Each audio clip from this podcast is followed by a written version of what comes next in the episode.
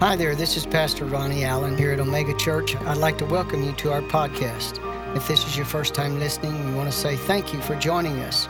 We hope this message equips you to follow God's voice. We believe that if you're searching, today your search is over. Thanks for being with us and enjoy. Glory to God, glory to God, glory to God, glory to God. Hallelujah. All right, I'm going to let you be seated. But listen carefully. Don't you let your spirit sit down. Glory to God. Hallelujah. Let me get over here and do this formally. If you're here for the very first time or you're viewing for the very first time from somebody may be searching the net and they just they're accidentally showed up. We accidentally showed up. Well, we invite you right here. I use that phrase accidentally and that's, you know, y'all know we don't do things accidentally. Right? Okay. But in their minds, okay? Uh, we welcome you to Omega Church. If you're searching, search is finished, man. Now you can start doing. Instead of just spending your whole life searching. You ever run? You ever you ever seen a dog run in, in a circle? That's what we humans do without Jesus. Just run in a circle, chasing our tail. Tail chasers. Amen. Well, if that's you, I got news for you today. It's over. Once you find Jesus and you, you let Him into your heart with His Spirit, His Word, your life will be transformed, changed. You'll never be the same. Never, never, never be the same. And you know what? We're all glad that you ain't the same. I'm glad I'm not the same. Zona's very glad I'm not the same. I am not the same person I used to be. And I'm glad. And I don't care what everybody thinks. As long as I know what God thinks. Amen? So we, we invite you and just welcome you here. Thank God. We're going to dismiss our 180 at this time. Thank God for our 180. That's our youth ministry. It's growing, being productive. We thank God that God's getting a hold of our young people. And uh, he'd probably rush it up a little bit if he'd just get a hold of us that are a little bit older young people. Glory to God. Amen. I want to take a, a, a invest a little time. I shouldn't say take time, I want to invest some time. I encourage you to go back to Wednesday morning. I mean, Thursday morning, when Pastor Zona is talking about the orchestration of the Holy Spirit.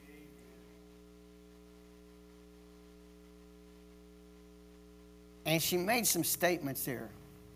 How many of you have ever, you know, seen an orchestra or symphony come together and and they're all over there tuning up, and it sounds like a bunch of chaos because you know why? They're focusing on themselves. You know, maybe you're here today and your whole life is chaos, but maybe God's just tuning you up so that you can get, so He can cause you to come together in blessed harmony in what He's doing. So you're not a hit and a miss. How many of you ever heard a guitar string, somebody strumming on it, and it's out of tune? Turn to your neighbor and say, God's tuning you up.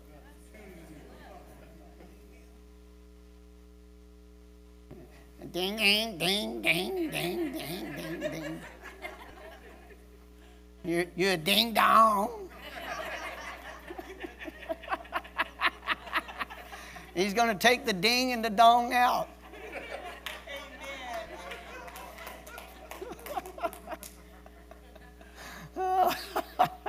you, you might as well have fun because I'm going to, and you can sit there with a sour puss face. But I'm going to have a good time. I'm too old now to care what you think. I should rephrase that. I'm too mature. Glory to God. Praise God. God's good. I want to encourage you to go back and listen to it because the conductor of this symphony is Jesus, and he operates through the Holy Spirit. The Holy Spirit has a song to sing. I'm not, I'm, just, I'm trying to help you to see something right here. He has a song that needs to be played. And the church, I'm talking about the church, and thank God that God had us to name, rename this church Omega Church, Church for the End Time. The church has to come in, into harmony with the operation and the orchestration of the Holy Ghost. We've tried everything. We've tried all of our plans and our schemes to try to get people here. When they got here, they didn't seem much different than just a, a hangout place. Well, that went really big, but but God's doing something different. He's doing something big. And he wants to do something big in you. He wants to get rid of, rid of our short term, small, stinking thinking. You have an eternal significance. And God chose you to play in this symphony. But He's going to have to tune you up. You either get tuned up or you get tuned out. You, you, you, Because what, what Pastor Zona was referring to earlier when she's up here about Peter, the Jews thought that salvation only belonged and the baptism of the Holy Ghost only belonged to the Jews. It is to the Jew first, but it's also to the Gentile. God had to get Peter tuned into that. You can find this in the book of Acts. And he had to get him tuned into it because he was he had another man that was a devout man that was not a Jew. He was a Gentile. Cornelius. The Bible says that God heard him because of his almsgiving and his praying. And I got news for you. Listen to this. This is so powerful right here. God gave instructions to Cornelius and Peter by the inspiration of the Holy Ghost while they were praying, not while they were griping, murmuring, and complaining and calling it prayer. When they were worshiping and, and just praying and seeking what God wanted done, God gave them instructions and He put together a, a, a, a strategy to introduce the Gentiles to the baptism of the Holy Ghost. Glory to God. She also mentioned, I just, I got to throw you, God had a vision for Peter. And in that vision, big old sheet came down with a bunch of animals that were unclean. And God says, Rise, kill up and eat. Kill it and eat it. And he said, Not so, Lord. There won't be any unclean thing enter my mouth. And this is what God said. I love it when God butts in to our little religious plans and schemes. And he said, Peter, don't you dare say what I call clean, unclean. You better, you better appreciate this because you wouldn't be here today having the privilege of the Holy Spirit living on the inside of you. Had God not had a strategy to get the Holy Ghost to the Gentiles.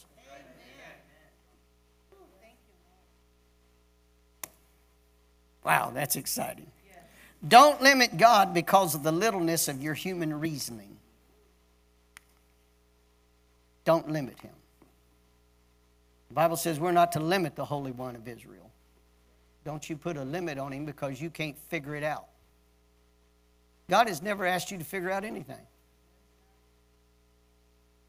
Whatever your circumstances are right now, God has never asked you to figure out anything. Never. He's never told us to figure out how He's going to change America. God never asked you to come into the planning committee. He does a thorough job of that all his own. What he wants you to do is find out his plan. He's going to reveal his plan, and then he wants you to follow the tactics of filling out. Tactic is an action to that, to that strategy. The strategy, listen carefully, the strategy, let, let me give you a definition.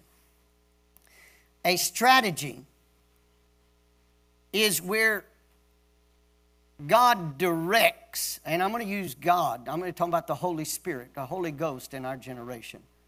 He directs, He's the overall director. And He directs and makes movements. He moves things around to accomplish a specific end. And it's always victorious. You say, well, Pastor Ronnie, God's told me to do something and I did it and somebody else didn't follow through on their part. Listen carefully. Always remember this any obedience to God is a victory for you. Even if somebody else doesn't cooperate with it. You go down, you, you, God tells you to go down here and witness to somebody and they didn't get saved when you saw them. Maybe God wanted you to plant a seed. Your job is not the outcome. Your job is to follow the strategy with the tactic. Okay? It's not for you and I to be the provider. You've got to know your part. Sometimes we, uh, uh, I, don't, I don't know where we get it. I guess it's fallen human nature. It's kind of like the devil's uh, attitude. He thinks that he can intervene and change God's plan. That's what got him in trouble. And that's what that fallen human nature gets us in trouble. Because when God wants us to do something, He's not asking you to depend on yourself and He's not asking you to figure it out. Because if you'd figure it out, you'd get prideful. That's why we prophesy in part. Did you hear what I just said? We prophesy in part. God gives you a little bit. And he'll give you enough so you can, you can follow through with the steps.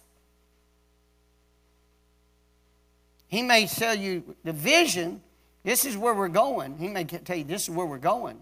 But he doesn't give you everything in between, except as you take the next step.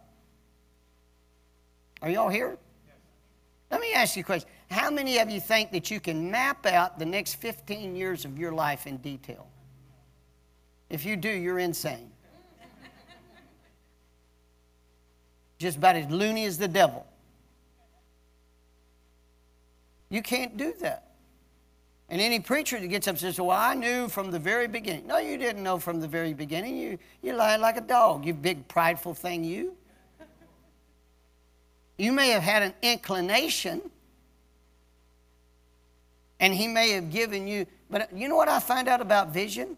A vision's usually a way out there, and I can see a little bit, but it's not until I get closer to it do I see detail.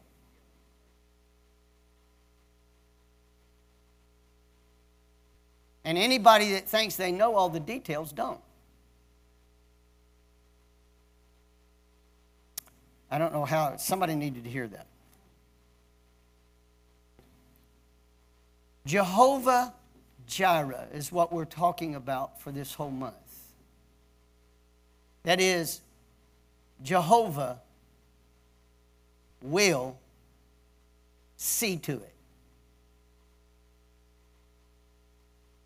He sees and he provides. God is provision, He's not division.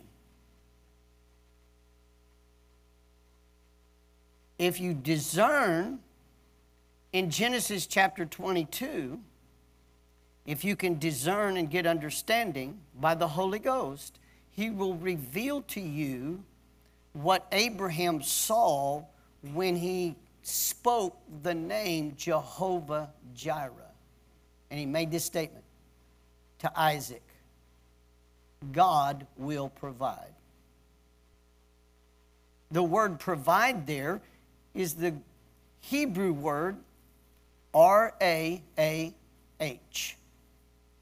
And it's a verb and it means to see, look at, inspect, perceive, consider, have vision.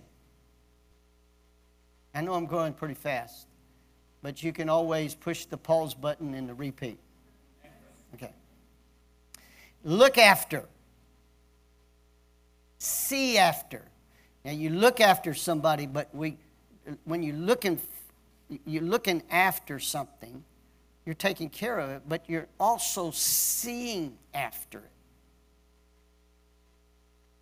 Seeing after. Observe.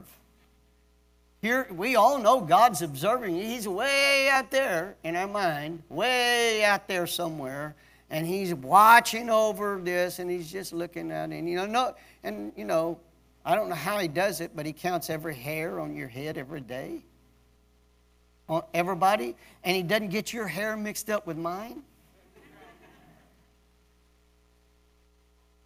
Okay.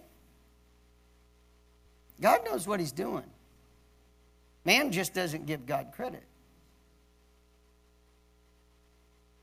It also means to watch. God is watching. The Bible tells us God's watching over His word to perform it. Watching. Look out. God is a lookout. He's a lookout over you. find out. God will find out.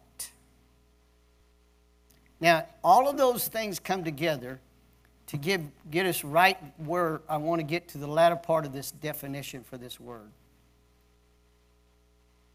And it means to appear. That means God is going to see to it, He's going to look out after it, He's going to perceive it. He's going to consider it. He's going to have vision from the foundation of the world. It means he's going to look after, he's going to see after, observe, watch, look out, find out, to appear and present oneself. God Himself is going to be seen. And He's going to be visible in the situation. Are you following that? There's one thing we need to understand. God is not called into, in, He's not defined in the religious confinements of bondage. I hope you got that. He's not confined. He's not in prison to it. Do you know God's not in prison to your precept of what you think he ought to do?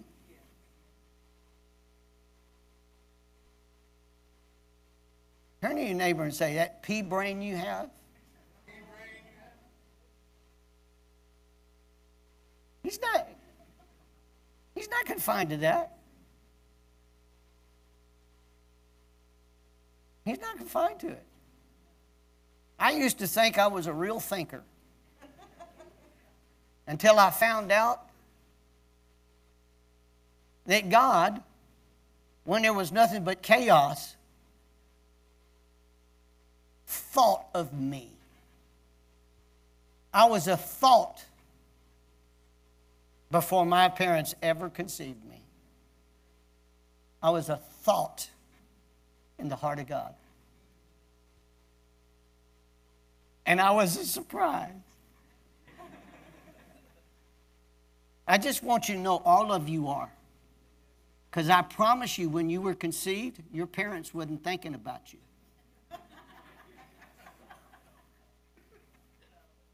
So you are surprised. In Zona and Zeta's case, they got a double whammy of a surprise. twins, you know. Man. Think about this two people being conceived at one time, but they're both individual thought. Now tell me how much of a thinker you are. What would happen if you had triplets?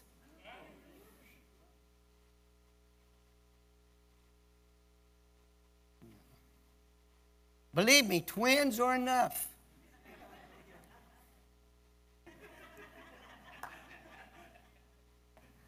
And Zona says, one is enough. We're going to read scripture here in just a minute. Just hang on to your britches.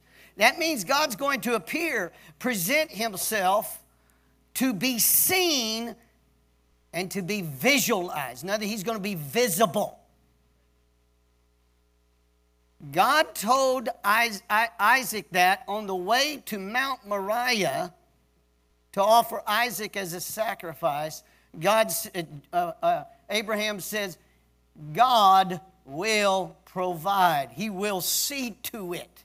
He is going to intervene himself, and he himself is going to be visible in this situation, and he himself is going to be on the scene and provide himself a substitute. Himself is the substitute. Let me put it this way we all look at Jesus being a substitute on the cross. But what about God being a substitute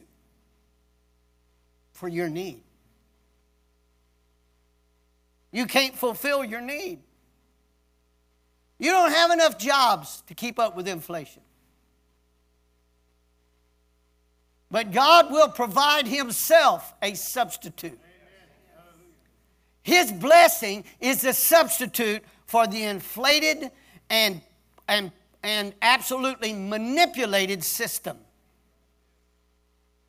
God Himself is going to provide Himself a substitute. His blessing is a substitute. And what a substitute!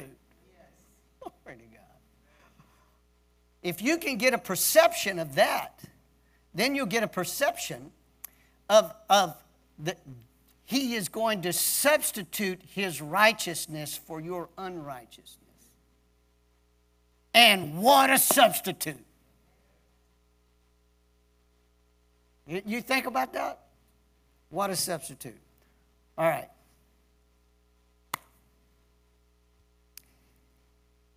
I, I, you go back to May 3rd and listen to that one because of time's sake. Because I got somewhere I want to, I need to get to today.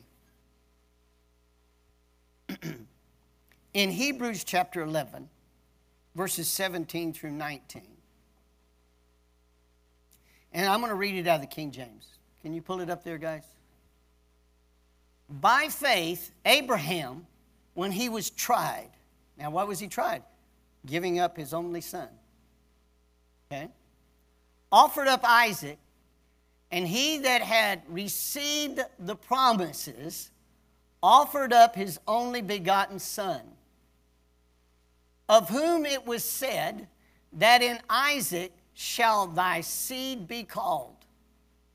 Accounting that God was able to raise him up even from the dead, from whence also he received him in a figure. Now, I want you to get the concept here and get the understanding. I'm going to make a couple of bold statements.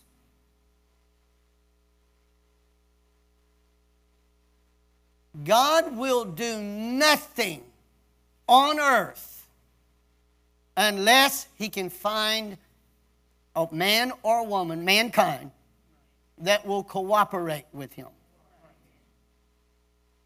So that means he'll do nothing in your life. He, he can't unless you will cooperate with him. You, do you know you didn't get saved on your own? The Bible says in John chapter number one, you didn't get saved by your own will. It wasn't by your determination to get saved. You didn't go to God and say, You're going to save me. It was God's will to save you. It was in His mind to save you. And what you have to do is cooperate with it. You follow? So God does nothing on earth unless He can find somebody to cooperate with Him.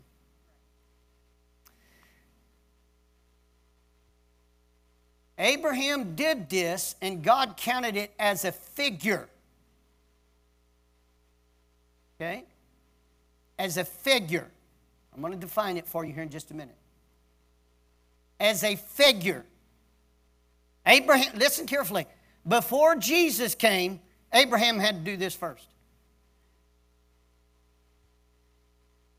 God has a plan, Holy Ghost strategy. God had, Abraham had to cooperate with God first to give God permission to do what he was going to do on earth. And you're looking at me, you're saying, well, now, Pastor Ronnie, God can just do whatever he wants to. Not, listen carefully. God, can you, do you believe God can vi- violate his word? Then God can't do what he wants to. God doesn't want to violate his word, and he won't violate it. And he won't violate it for you or me or anybody else. When God speaks His word, He's committed to it. He can't back off from it. He starts it with His mouth, and guess what? It cannot leave His mouth and return back to Him void. He's not, he doesn't speak empty words. So if God had, a, had Jesus from the very foundation of the world be the sacrificial lamb, he had to find a man. He said he, he looked on earth and he couldn't find an intercessor. So God says, I'll do it. I'm going to do it. I'm going to be the intercessor. So that's why Jesus came in the form of a man. But God couldn't do that without Abraham doing it first. Can I put it to you another way? God can't move in your life without you first obey Him. Now, I'm going to shake you up because, and, and, you need to be shook up right, right now. God is not going to prosper you just because He wants to.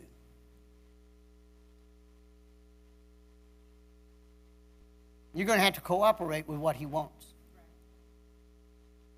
So that means you probably will have to start tithing first. That went really big. Well, I knew he was going to get on that. Well, sit there and be stubborn. Ain't going to bother me. Because I, I, I understand. I got to do it first. It's kind of like a farmer cannot receive a harvest unless he plants a seed. Do you know that the Bible says that If you're sitting there, you got to cast your seed. You got to cast your seed upon the water. You cast your seed, and then it'll come back after many days, multiplied. Okay? Who had to do it first, God or you? You did. On earth. God had the plan from the foundation of the world before you ever got here. Are you seeing what I'm saying? Uh, let, let, me, let me take it out of the money context. God cannot forgive you if you won't forgive.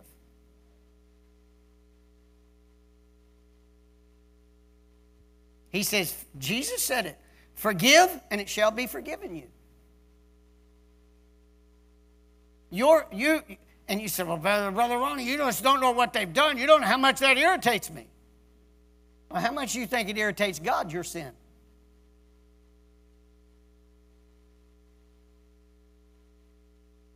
Okay? I, I know I'm kind of teaching right now. I'm, I'm, I'm not preaching, but we'll get to the preaching part in a minute. You have to, you, when, when, even obeying God, going against the grain of fallen human nature's emotions. When you do that, God receives it as a sacrifice of praise. That's a sacrifice of praise. Your obedience to God is a sacrifice of praise, not just your singing of a song. It's a sacrifice of praise. And when you when when you and I obey God and forgive first, I'm, God, you said to forgive, so I'm going to forgive. When you do that, then God releases you from that unforgiveness and he forgives your unforgiveness. Are you following me? But if I don't if I don't step out in obedience to forgive, then he cannot release me from my unforgiveness. I don't know who I'm talking to. I'm talking to somebody right here, right now. And it's an act not of emotion, it's an act of obedience. Kind of like a, a parent telling, if you do what I tell you to do, it'll turn out right. How many of you ever tried to talk to your kids? I, I see one, I, I see Phyllis went like this.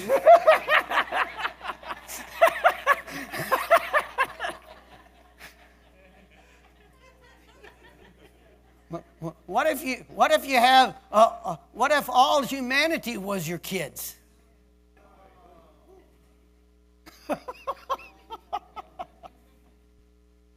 all right we're getting somewhere this word figure Abraham offering Isaac is a figure, is what we read there. God considered it a figure. This word figure has to do with an earthly story of a heavenly meaning. I want to say that one more time. An earthly story of a heavenly meaning. So God looked at it and said, Abraham, you have no idea what you just did. Now you understand why God says, Abraham, you're my friend. You're my friend. I'm calling you the father of faith on earth. You're my friend because you cooperated with me and gave me permission to do the same thing.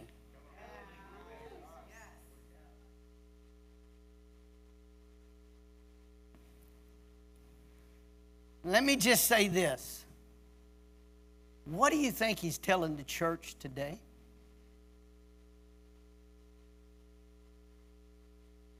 There's nothing new under the sun. Ecclesiastes 1 9 and 10 says that. Same pattern. God is saying to the church, Give me permission. I want to intervene in your generation. Now give me permission to do so. Then he's going to turn around and say, You are my friend in the last days. Now I can pour out my spirit upon all flesh because you gave me permission by allowing me to pour it out on you first.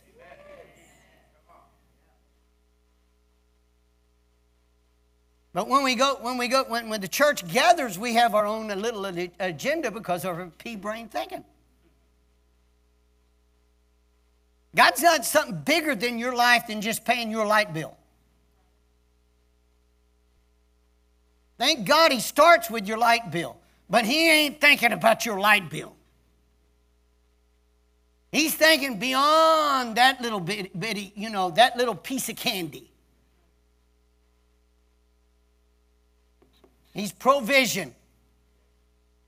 Pretty soon you start seeing if God can intervene with me paying my light bill, do you think He can help me pay my rent? You, you think He can put some meat on my table? And I'm not talking about ground leftover.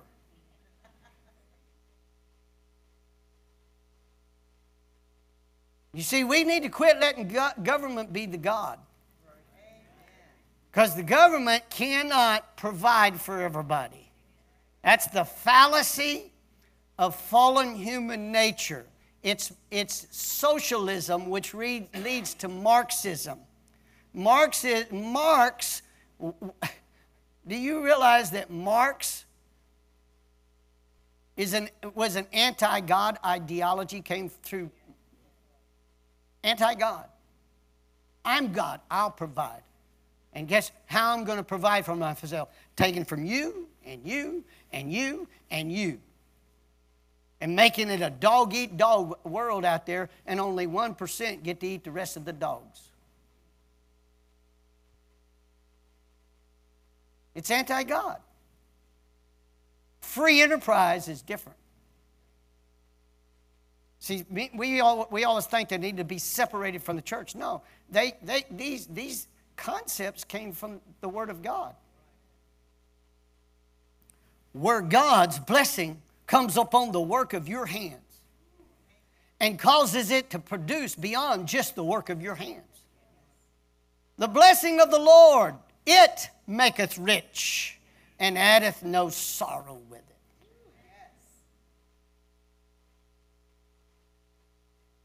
To where God blesses it till you have more than what you need so you can share, even if it's through a medium of exchange called maybe money, but you're producing more than what you and your family needs. It's way above just you scratching it. You know, I, I, we were singing here and I thought about it. Jesus, maybe I'll get to use it, so I'm going to use it right now. You can either soar with eagles or you can squawk with the chickens. And there's been too many squawking of the chickens in the church. You know what chickens do? They scratch and they peck.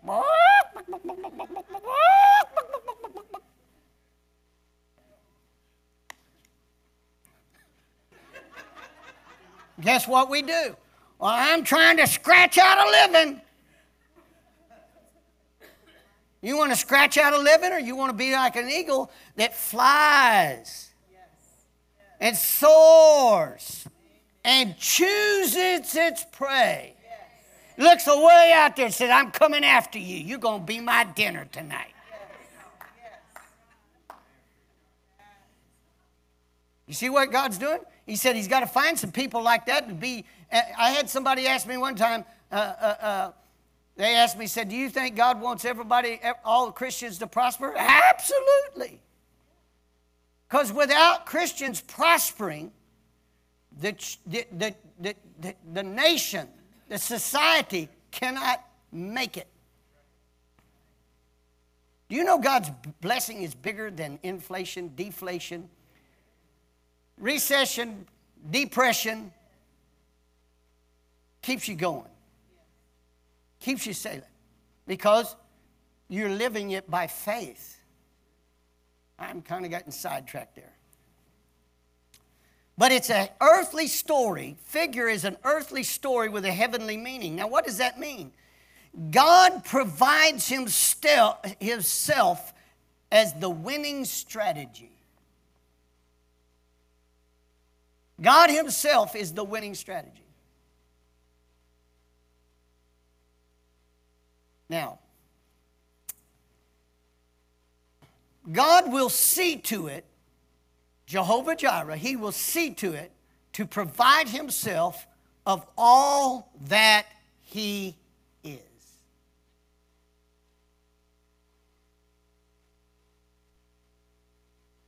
He'll provide you joy when ain't nothing to be happy about.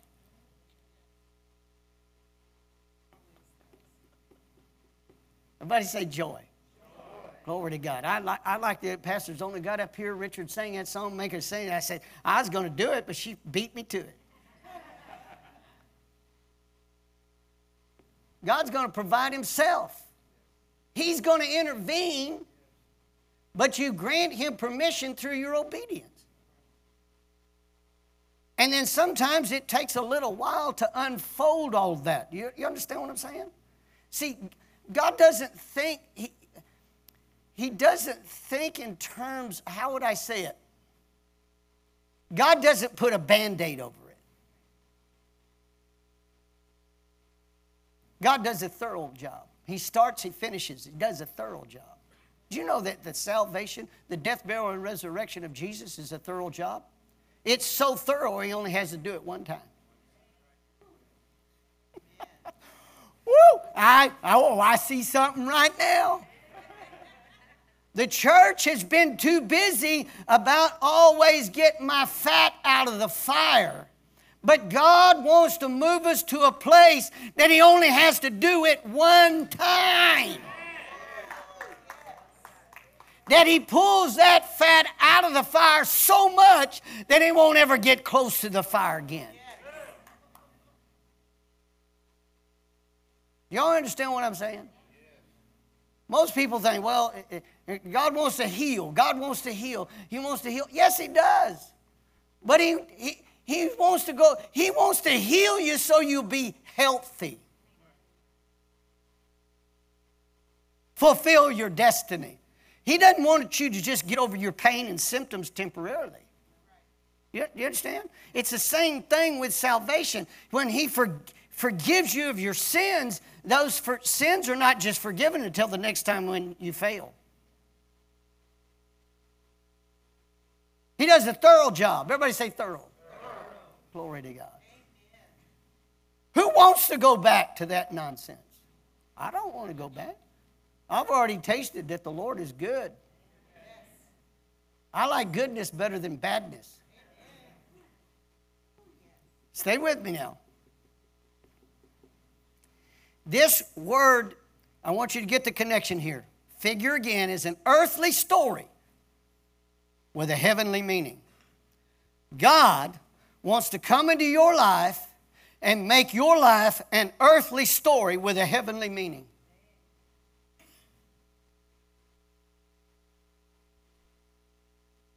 Do you know that God's still writing the Bible in the hearts of people?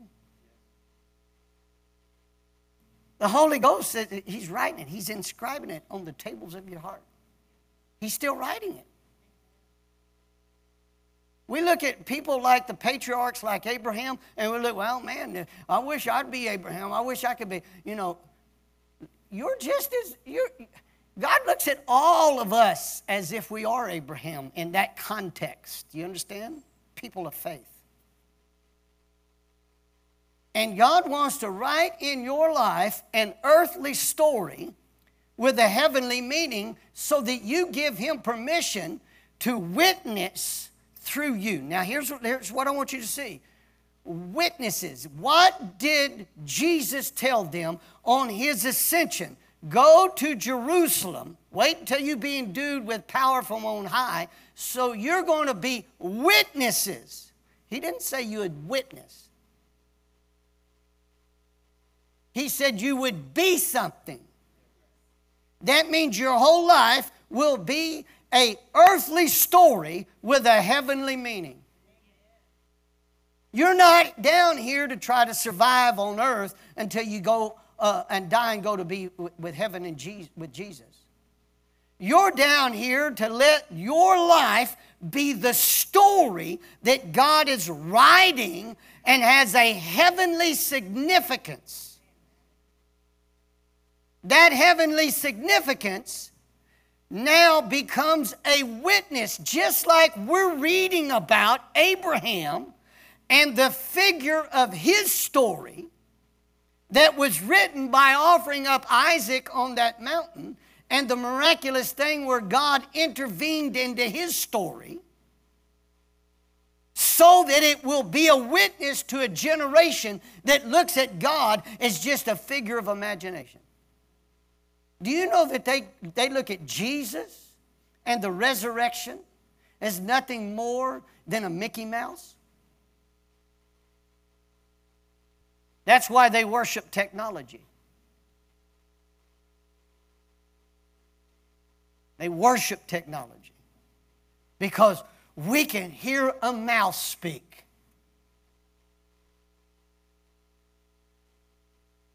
And a mouse and a duck get along until we get intense and we start looking at things in the future about how they are, and then they try to shake. They're doing that to get you to think in terms like that. And have you noticed that all of the futuristic movies years later starts coming up with the same thing in society? Have you, have, you, have you ever thought about that? What do you think that is? They made technology your God. We looked at it as amusement. What were they doing? They were using the amusement to gain permission to operate in your life with that. But God. Everybody say, but God. We don't want to stay on the negative. I love it when God butts in. Think about this. The Holy Ghost, we're talking about Holy Ghost strategy. That's the art of planning and directing overall operations of movements to achieve a specific outcome. God, through the Holy Spirit, wants to take and absolutely direct and make movements of an overall life to make your life come out with a specific outcome so that your life now becomes an earthly story that has a heavenly meaning on, on earth, and they can see that heaven and earth are not that far apart. They actually are coming together. I hope you're understanding what I'm saying, trying to say anyway. Holy Ghost, I'm really counting on you to get this across. Acts chapter 1, you shall be witnesses. You know what a witness is? It's someone who provides evidence. God wants your life to be the evidence that He's real. The world needs to see the evidence that this is not just a fake put on show. Now, now listen very carefully.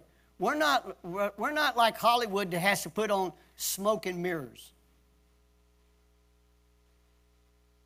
Hollywood, we look at Hollywood. We look at Hollywood. You don't know how many edits they had to take. Take one. Up, cut. Take two. Cut. And then they had to do a hundred of those. And then they take all hundred of them to piece each, how would I say it, each little movement, word, frame to come together to make it look like it was perfect. How many of you now have seen people on Facebook that use, use their little electronic device to make themselves look perfect. I'm 10 pounds lighter.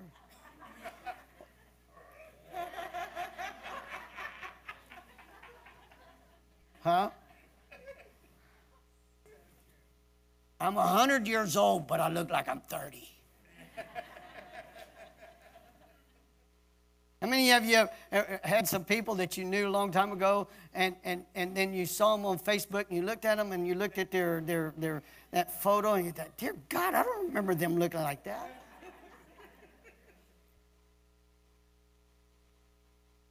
Smoke and mirrors.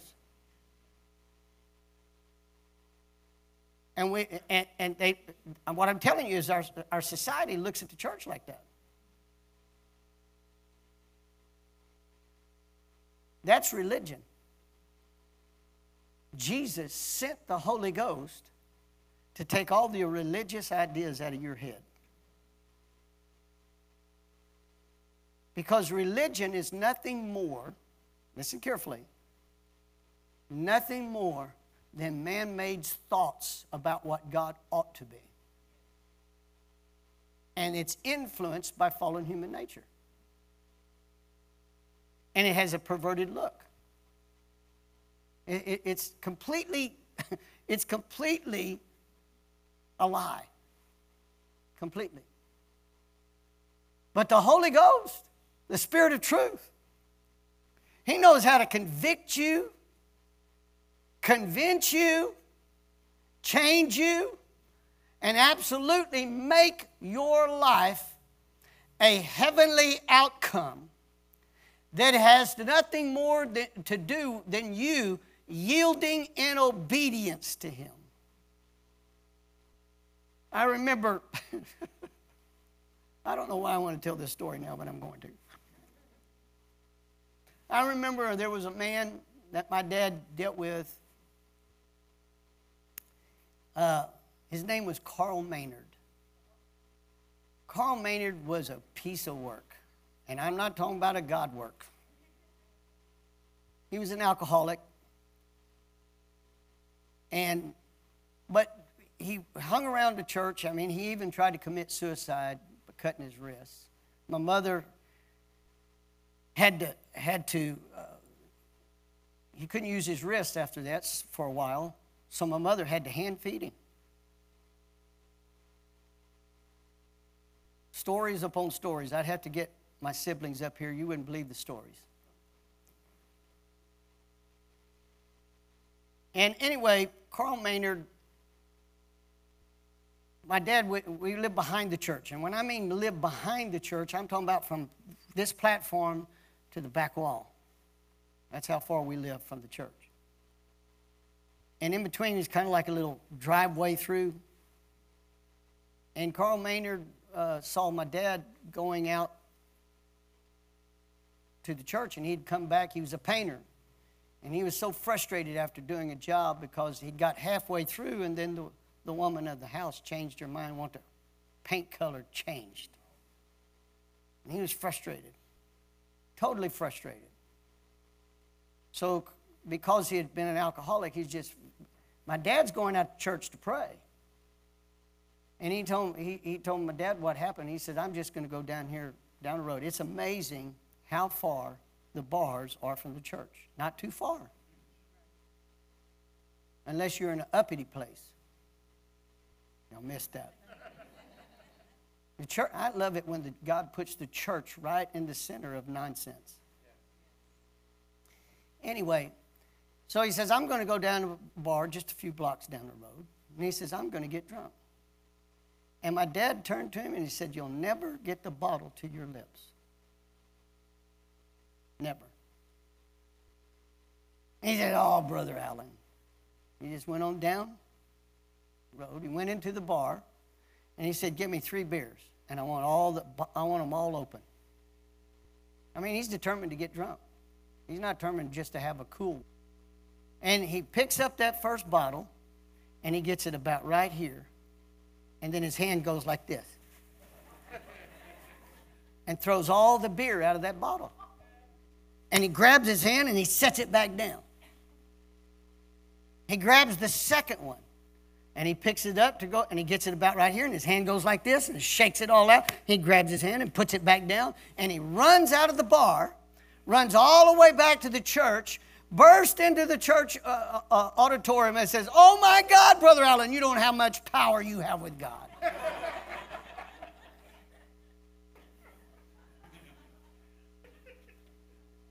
That's what our generation's got to see. But to do that, we're going to have to cooperate with God. What, I, what I'm emphasizing to you today is that you and I need to understand God wants to provide Himself a substitute, listen carefully, for your plans. He wants to provide Himself not only a substitute for your plans, but He wants to provide Himself as the provision of your life. He wants to substitute Himself, listen carefully, of the power, the energy, to your body. If the same Spirit that raised Christ from the dead dwells in you, he shall quicken, make alive your mortal body. The world needs to see that the church can live long and strong. He not only wants to provide himself for those things, he wants to provide himself as a savior or a safety for you. Now, listen very carefully. I am for the First Amendment. But you better understand one thing about the First Amendment. You better have God before a gun.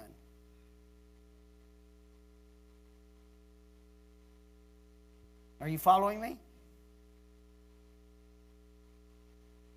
He wants to provide Himself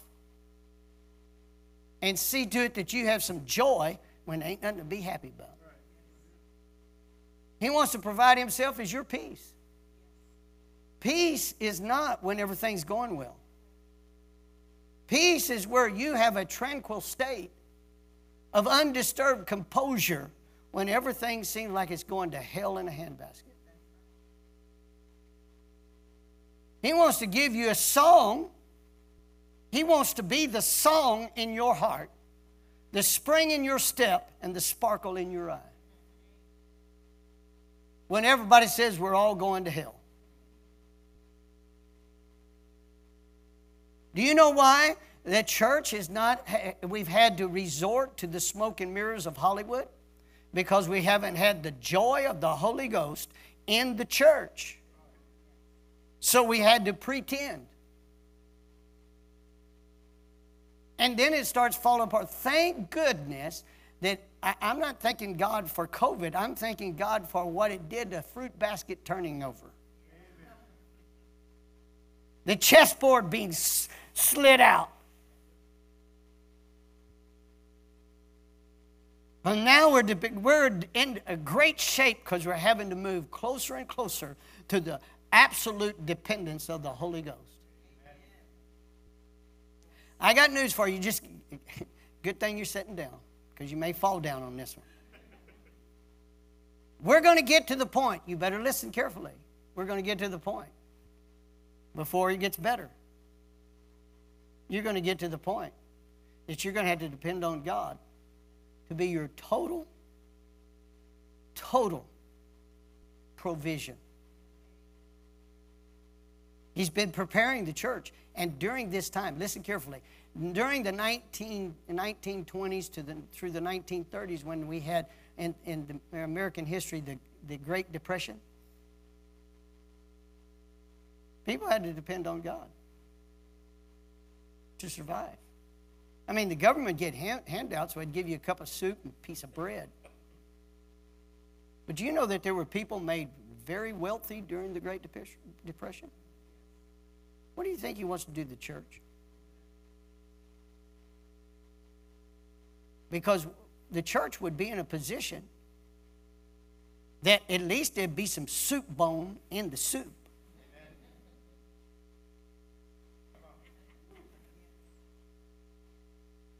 You follow what I'm saying? Because the government, the government's broke. The government's broke. This is an exciting time. Glory to God. Glory to God. Glory to God. When the when the world is saying, Oh my God, what are we gonna do? What are we gonna do? What are we gonna do? Ooh, the sky is falling. God is saying, the sky is going to intervene. Amen. Glory to God. All right, I'm, I'm almost through. Y'all are almost here. Give me Proverbs chapter 4, verses 5 through 9, real quick, and then we're going to read one more, and then we're, we're going we're to sing, Richard. Proverbs chapter 4, verses 5 through 9, out of the Passion Translation. Look at this. So make wisdom your quest. We're talking about God's wisdom, not earthly wisdom. Search for the revelation of life's meaning. The revelation of life's meaning is, is what? That God would invert himself. He would insert himself. Not invert, but insert himself. And see to it into your life that your life has an earthly story with a heavenly meaning. I am, let me put it this way I'm, I'm confessing for myself. I am an ambassador from heaven. My life is going to be demonstrations of the ambassadorship that I have been authorized with. I'm here to do business for the king. Well, don't let what I say go in one ear and out the other, like a lot of my preaching has done in the past. Stick with wisdom, and she will stick to you. That's why I'm married with Zona. Notice she's a she. I'm sticking with wisdom, and she's going to stick to me. Protecting you throughout your days. She will rescue all those who passionately listen to her voice. Wisdom is the most valuable commodity. So buy it. Revelation knowledge is what you need. So invest in it. Wisdom will exalt you when you exalt her truth. She will lead you to honor and favor when you live your life by her insights.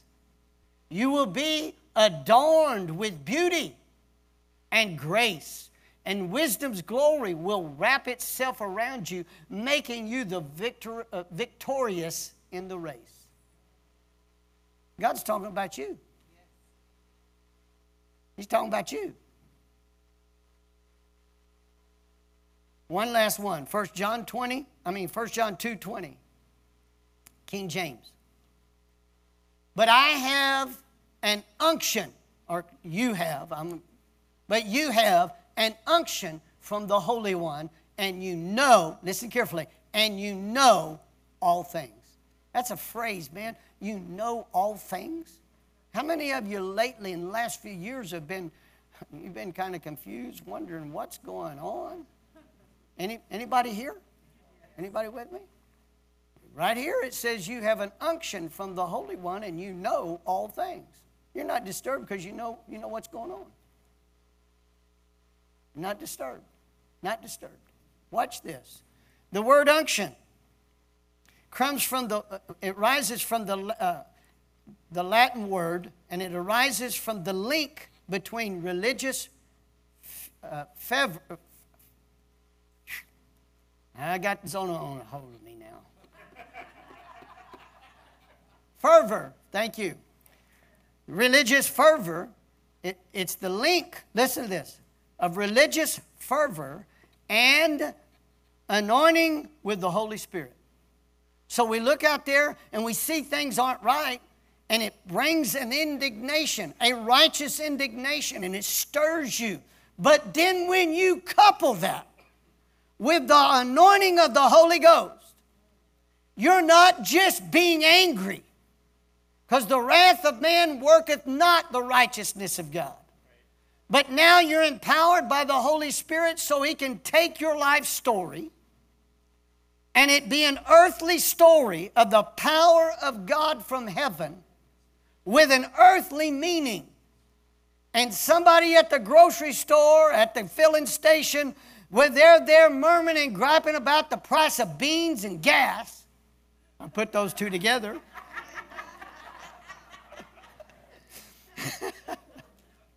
You're going to say, you don't have enough to pay your bill. You don't have enough to put gas in your automobile. Glory to God. I have an anointing from the Holy One, and here, I'm going to pay for it. Instead of the church being, oh my God, what, what are we going are we going to do? I'm going to close with this. As far as provision goes, when financial provision.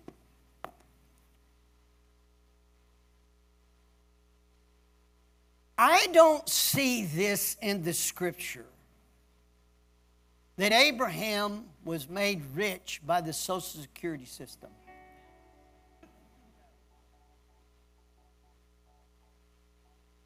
I don't see that. But guess what? The American people, the older of our generation in the church, is so fearful that we're not going to increase the debt ceiling. And we've let politicians put fear in us so that they can motivate us to put pressure on the other members of Congress to increase the debt ceiling because we're not going to get our Social Security check. It's been a tactic for years. I'm not saying they should or should not. I'm trying to tell you that's not what God says He's going to base His provision on. And He didn't say you know, work all your life and wait until you're 65.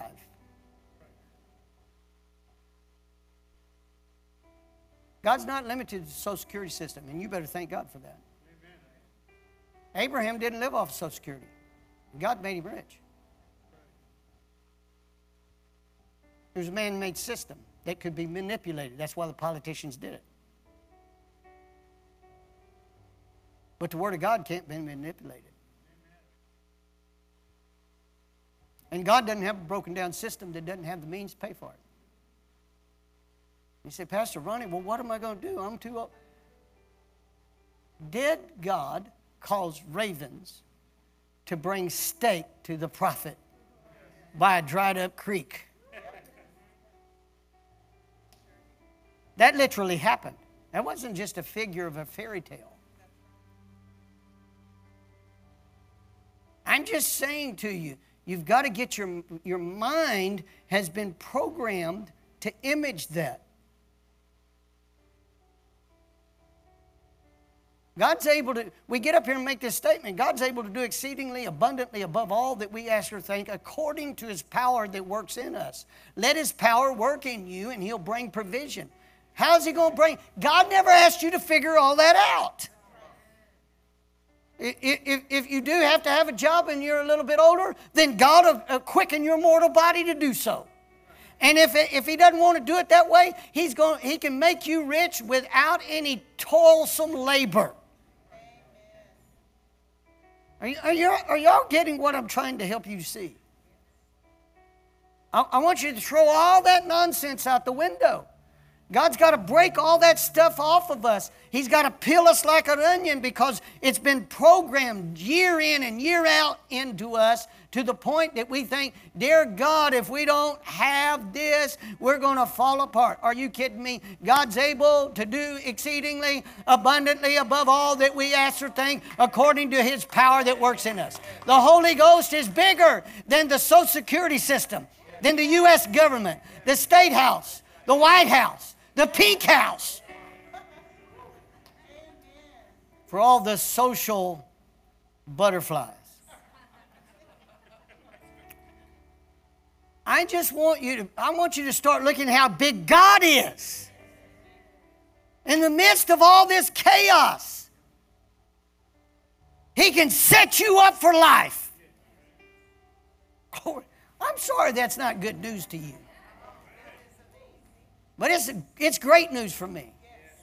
I, God's always made me to know my best and my biggest financial blessings are coming in my latter years. And when I say latter, I'm not talking about the last moments.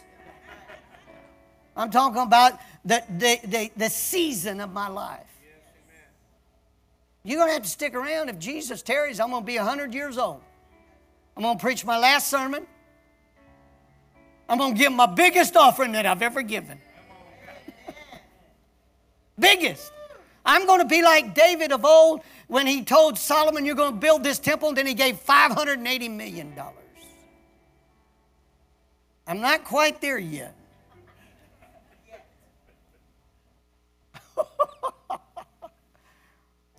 you say, Well, how could he do that? God's blessing. Glory to God. Stand up. We got to sing this song. What, what song are we singing, Richard? Take you at your word. Glory to God. And then I'm going to come back and we're going to pray. I'm going to pray for you. And if you don't know Jesus, get ready to meet him. Glory to God. Glory to God. Hallelujah. Thank you, Father. I want you to be honest with yourself right now. Turn, turn up the lights just a little bit, guys. Want, they see my face, but I want to see theirs. Yeah. I want you to be honest with yourself right now. If you've had fear, harassment by fear is what I'm really referring to. Because of all the nonsense that's going on about what's going to happen with the economy inflation, deflation, you've heard, if you've had any concern about that at all, Any. You've had to fight it off. You may be stepping in faith and you may have been fighting tooth and toenail. But if you've had any concern, over I want you to come up here right now. You that are viewing by live stream, I want to include you on this. Glory to God. Oh, hallelujah. Glory to God.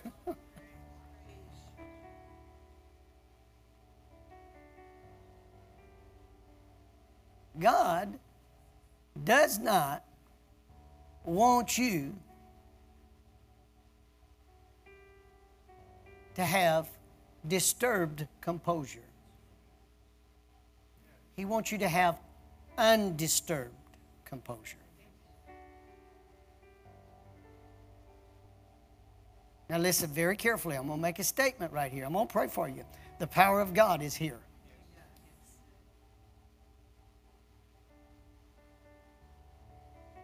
In the book of Philippians, chapter 4, I believe it's verse 18, makes this statement. I'll quote it out of the King James. Let him that stole steal no more, but rather let him labor, working with his hands. Watch this. It doesn't say, let him labor, working with his hands to provide for his need. It said, Let him labor, working with his hands, that he may have to give. Amen. See, when you're working, this is our condition. We're working, and you, you want to work to make a living. That's, that's exactly what we've been programmed. That's not, that's not a biblical plan. That's a self made man plan. Now, if you know me very much, you know I'm not for lazy people. And God doesn't bless lazy people. That is not work. But let him labor, working with his hands that he may have to give. Don't make work your God.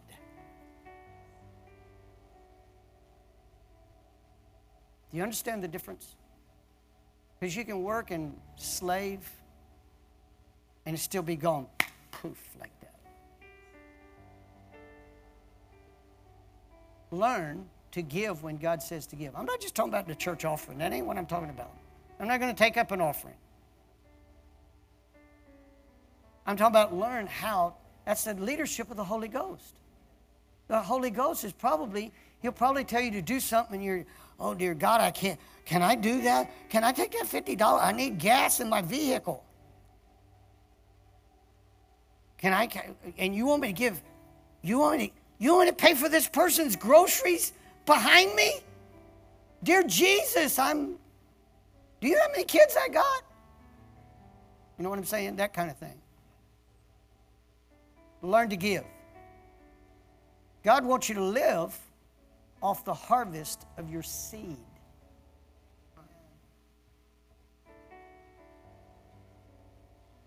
Do you follow that? He doesn't want you to try to make the living that you're dreaming. We call it the American dream. The American dream's gone, my friend. Okay? God wants you to let Him dream. Are, are you understanding? Let Him dream through you. Let, let, let the Holy Ghost give you a dream and then just believe God for it. Don't worry about it. Have that undisturbed composure and say, God, whatever you want me to do, whenever you want me to do it, I'm going to do it. You, it came, I came in naked and I'm leaving naked. And if you don't see my nakedness, too bad. Because guess what? It ain't going to make no difference to me whether you see it or not. I'm out of here. Do you know somebody will have to probably dress me?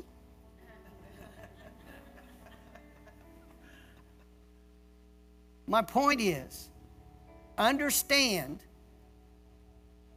that God never intended you to work your finger to the bone. This is all manipulated by the devil to keep you from enjoying life and learning to praise and live and live live live in peace. And God's turning, listen carefully, he's turning this over, but it is a process. And He doesn't want God's people to fear it. We're leaving what we've known because God wants to bring you into something else. Are you following what I'm saying? But you got to make this transition in your reasoning, in your head. Learn to listen to the Holy Ghost. Are you following me? Glory to God. Now, Father, I thank you right now. Lift, yeah, get, praise God. Lift your hands to Him. Receive from Him. You're open. Father, I'm, I'm concluding those that are viewing by live stream right now. Father, I'm, I'm yours. And Lord, I read in the Bible where David said, I was young, once young and now I'm old, and I have never seen the righteous forsaken or his seed out begging bread. Oh, glory to God. You're children of the King. He prepares a table for you in the presence of the enemy of recession, depression, inflation, deflation. He sets a table, He's got a spread. Glory to God. And He wants you to live in a confidence knowing that God is your provider. He's going to insert Himself if you learn to let Him lead you in your giving, He will insert Himself and see to it that you are supplied according to His riches in glory by Christ Jesus. Amen. Glory to God. Hallelujah. You're not going to be begging for bread. That's right. That's right. In fact, you're going to be a giver of bread. Glory to God. Glory to God. Right now, just soak that up. Soak it up. Soak it up. Begin to praise and worship God with that. Soak it up. You're going to be a giver of bread, not a beggar of bread. You're the child of the king. Glory to God. You were a pauper. Now you live in his righteousness. Now, Holy Spirit, we thank you for being the great teacher. To teach us to hear your voice and to obey you promptly. Holy Ghost, burn out all that doubt and unbelief and arguing with you. Help us to learn to be spontaneous with you. Listen carefully what I said. Don't do something out of spontaneousness, but spontaneous with Him.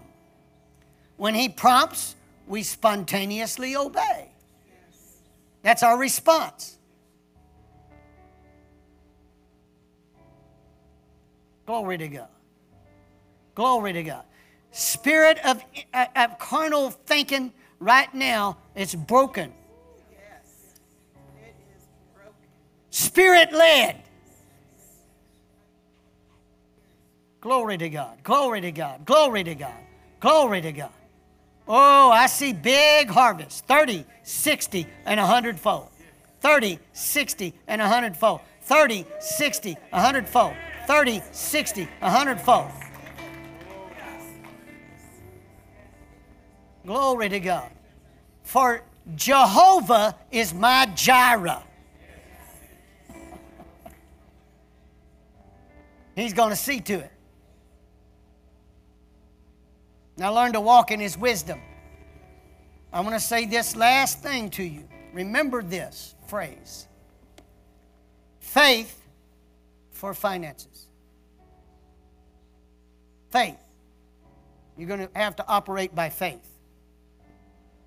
Second, wisdom for wealth. God wants you to learn to live by faith, but He wants you to walk in wisdom so you have wealth. and wealth. You're not always seeking wealth, you have it because you have the wisdom of God. When you get your big windfalls, you're not consuming it on fleshly thinking. You follow? You get your windfalls.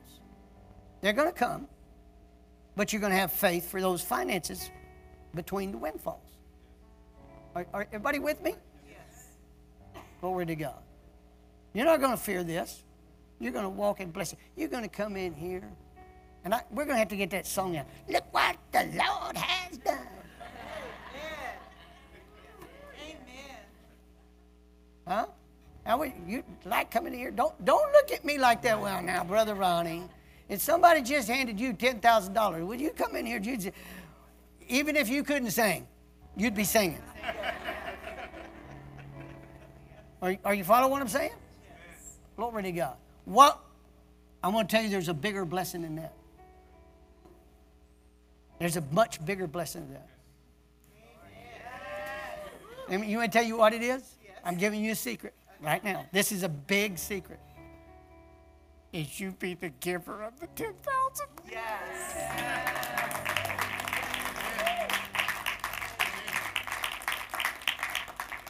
I've had to learn some stuff in my life. Uh, uh people tell me, I don't, I don't want to work like I used to work. I used to work to prove that I, I'm going to prove it. And I don't want to work like that. I don't mind work, but I don't want to work like that.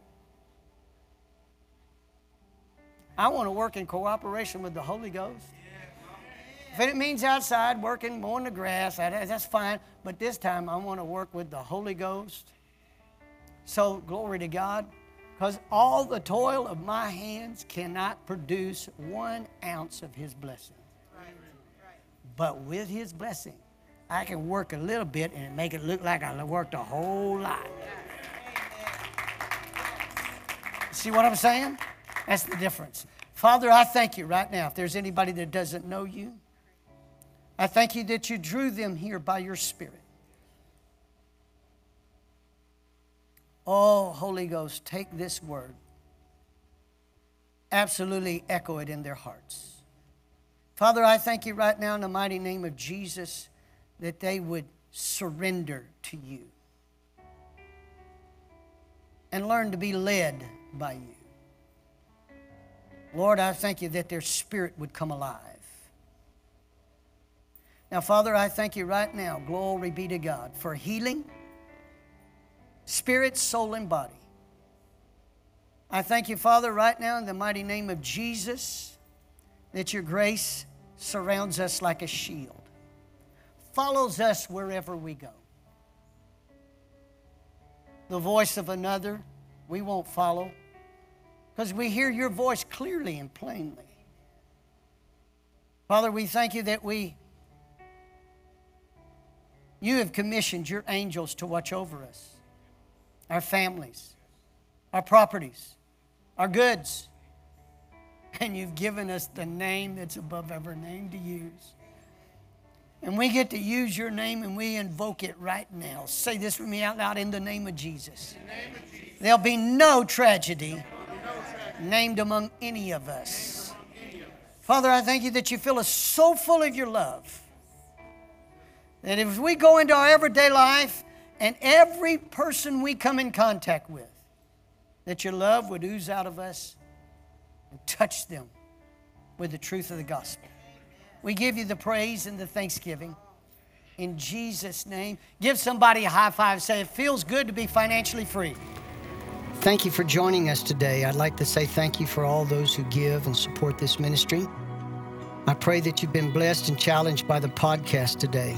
For more information on how to give, you can visit omegachurch.com forward slash give. Thank you for believing in our mission.